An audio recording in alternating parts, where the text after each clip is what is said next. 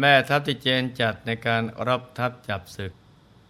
เมื่อถึงคราวจะออกรบ ต้องตระเตรียมสเสบียงกำลังพลและกลยุทธ์ ในการเอาชนะฝ่ายตรงข้าม ภายในระยะเวลาอันสั้น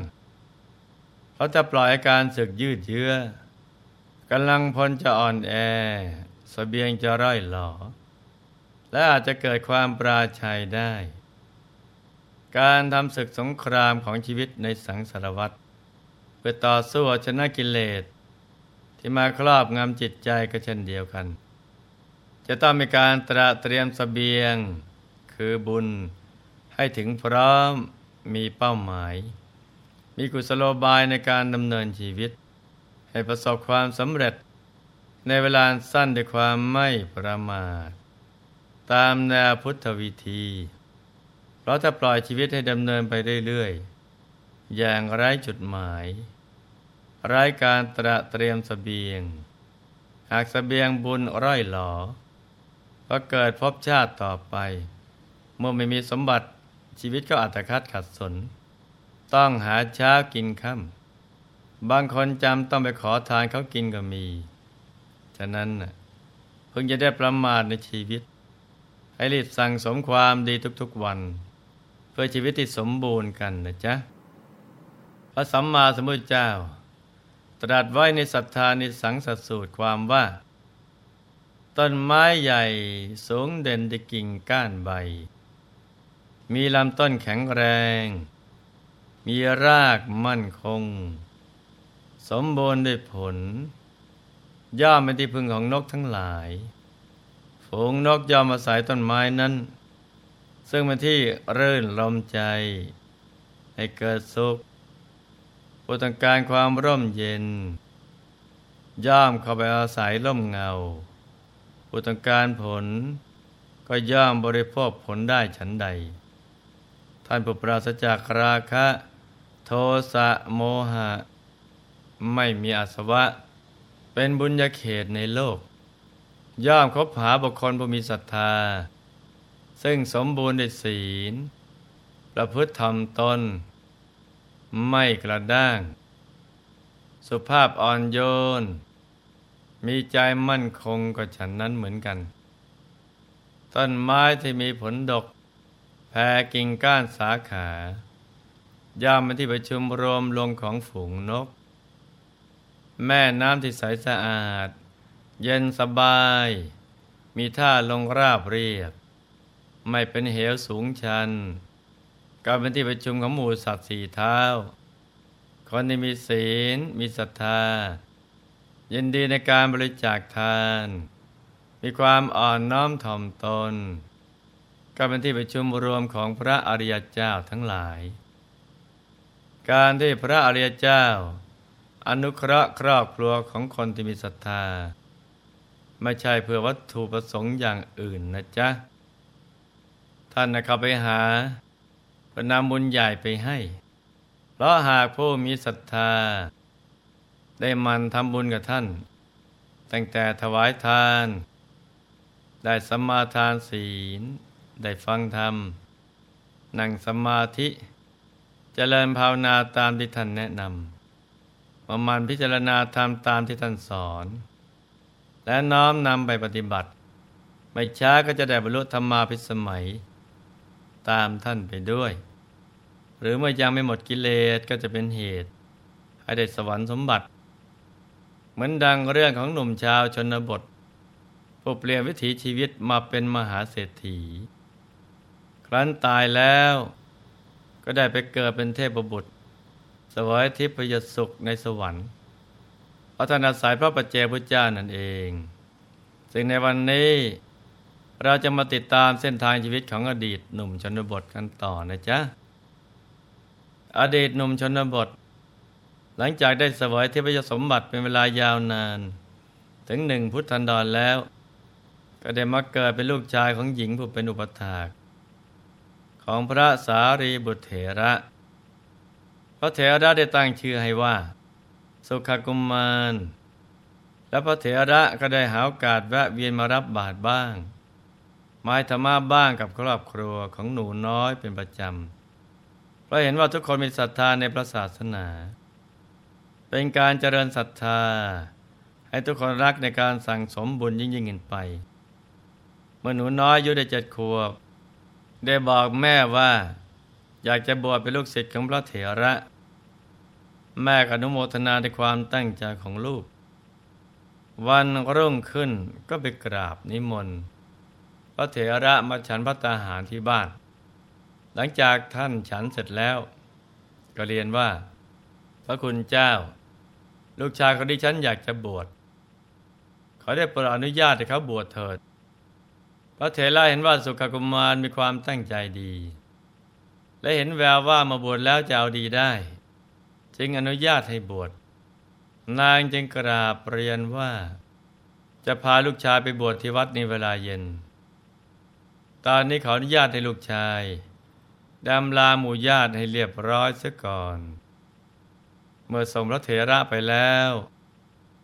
นางได้ให้ประชุมพวกญาติ ได้ลูกชายไปกราบลาคุณตาคุณยาย และหมู่ญาติทุกคน จากนั้นได้ตราเตรียมอุปกรณ์เครื่องบวชทุกอย่าง พอตกเย็น ก็ช่วยกันปลงผมให้สุกากุมาร ให้ใส่ชุดขาว ซึ่งตอนนี้ถือว่าเป็นนาคเรียบร้อยแล้ว จากนั้นก็ได้นำไปยังวิหาร แล้วก็มอบถวายพระเถระ พระเถระอยากรู้ว่า สามเณรบวชด้วยความเต็มใจหรือเปล่า จึงทดลองถามว่า พ่อหนู การบวชเป็นสิ่งที่ทำได้ยาก อยากได้ของเย็นก็ได้ร้อน อยากได้ของร้อนก็ได้เย็น ต้องนอนมันเตียงไม้ ฉันมือเดียว มีผ้าครองกายเพียงสามผืนไม่ได้รับความสะดวกสบายเหมือนเด็กทั่วไป พอหนูจะทนได้หรือ สุขกุมารตอบว่า ผมทนได้มาบวชแล้วจะทำตามโอวาทของท่านทุกอย่าง ขอท่านได้โปรดเมตตารับผมไว้เป็นสิทธิ์ด้วยเถิด ระเถระเห็นความมุ่งมั่นของสามเณรแล้ว จึงสอนวิธีการเจริญกรรมฐานจากนั้นก็ให้บวชเป็นสามเณรครั้นบวชไม่ได้สามวัน เมื่อภิกษุสงฆ์เข้าไปในหมู่บ้านพอบิณฑบาตกันหมดแล้วภาษาดิบุเทระ ได้ทำกิจที่ควรทำในวิหารเสร็จแล้ว จึงให้สามเณรครองจีวรถือบาทเข้าไปสู่หมู่บ้านเปิดบิณฑบาต การที่พระเถระไม่ได้ไปกับหมู่ภิกษุสงฆ์เราต้องดูแลสามเณรบทใหม่ อีกอย่างหนึ่ง วัตระที่ควรทำในวิหารของพระเถระ ก็ยังมีอยู่เนื่องจากพระเถระเป็นเสาหลักของพระทั้งวิหาร รองจากพระสัมมาสัมพุทธเจ้า ท่านเป็นผู้มีความรอบคอบเสมอ เพราะฉะนั้น เมื่อภิกษุสงฆ์เข้าไปภายในหมู่บ้านแล้ว อาจจะเดินตรวจดูทั่ววิหาร กวาดที่ที่ยังไม่ได้กวาด ตั้งน้ำฉันน้ำใช้ไว้ในภาชนะที่ว่างเปล่า เก็บเตียงตั้งเป็นต้น ยังเก็บไว้ไม่เรียบร้อย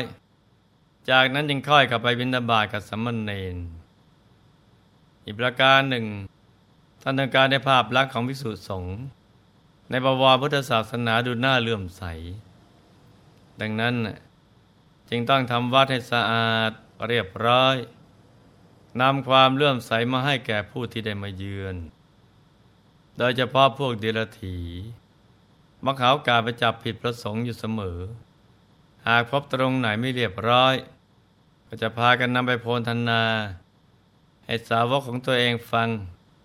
เป็นการลบความน่าเลื่อมใสนี่ก็เป็นความฉลาดและรับผิดชอบต่อหมู่คณะ ของพระเถระนะจ๊ะเช้าวันนั้นก็เช่นเดียวกัน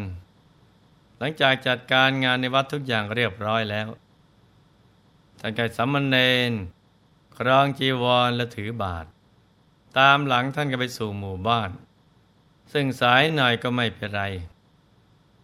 สุขาสามเณรได้มีโอกาสออกบิณฑบาตเป็นครั้งแรก ก็รู้สึกตื่นเต้น แต่ก็พยายามสำรวมอินทรีย์ ในระหว่างทางเห็นเหมืองน้ำจึงเรียนถามพระสารีบุตรว่า สิ่งนี้เขาเรียกว่าอะไร มีไว้ทำอะไรครับภาษาลิบุตรตอบว่า เขาเรียกว่าเหมือง มีไว้สำหรับไขน้ำเข้าไปในนา สามเณรถามต่อว่าน้ำมีจิตไหมครับพระเถระตอบว่าน้ำไม่มีจิตหลอกสามเณรสามเณรก็เกิดความคิดว่า ถ้าคนสามารถไขน้ำซึ่งไม่มีจิต ให้ไหลไปสู่ที่ที่ตนปรารถนา และทำการงานได้ตามความชอบใจ และเหตุไหนคนซึ่งมีจิตแท้ๆจะไม่สามารถบังคับจิตของตนได้สามเณรเดินต่อไป เห็นช่างสอนกำลังเอาลูกศรลนไฟ เล็งดูด้วยหางตา แล้วดัดให้ตรง จึงเรียนถามพระเถระด้วยความอยากรู้ตามภาษาเด็กอายุเจ็ดขวบ ที่มีบารมีแก่กล้าพอได้คำตอบแล้วก็ตรึกธรรมะไปว่า ถ้าสามารถดัดลูกศรที่ไม่มีจิตให้ตรงได้ทำไมหนอ คนซึ่งมีจิตแท้ๆจะไม่สามารถบังคับจิตของตนเองได้ครั้นสามเณรเดินต่อไป เห็นช่างไม้กำลังถากไม้ พื่อทำกงและดมเกวียน จึงเรียนถามพระเถระด้วยความอยากรู้ว่า เขาถากไม้เพื่อทำอะไรกันครับท่านอาจารย์ พระเถระตอบว่าเขาถากไม้เพื่อทำล้อเกวียน สามเณรถามต่อว่า แล้วไม้เหล่านั้นมีจิตไหมครับบอกว่าไม้ไม่มีจิต ก็ขบคิดขึ้นมาว่า แต่คนทำท่อนไม้ที่ไม่มีจิต ให้เป็นล้อได้ แล้วทำไมคนผู้มีจิตจะไม่สามารถบังคับจิตของตนได้ประเดแรงบันดาลใจจากธรรมชาติรอบตัวแล้วสมณเณรยังคิดว่า เราเองก็ควรจะฝึกจิตของตนเอง ให้ตรงต่อพระนิพพาน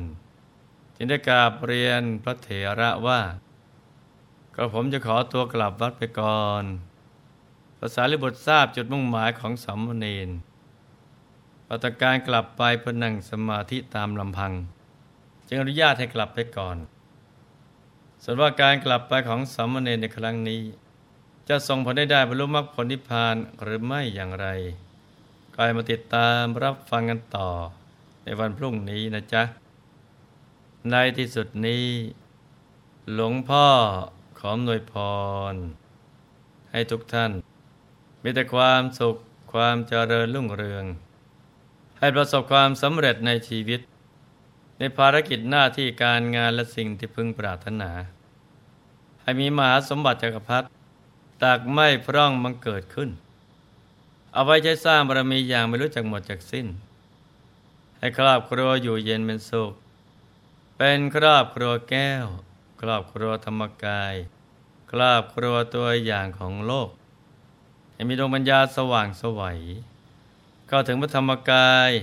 ได้โดยง่ายได้เร็วพลัน จงทุกท่านเอินธรรมกายเจ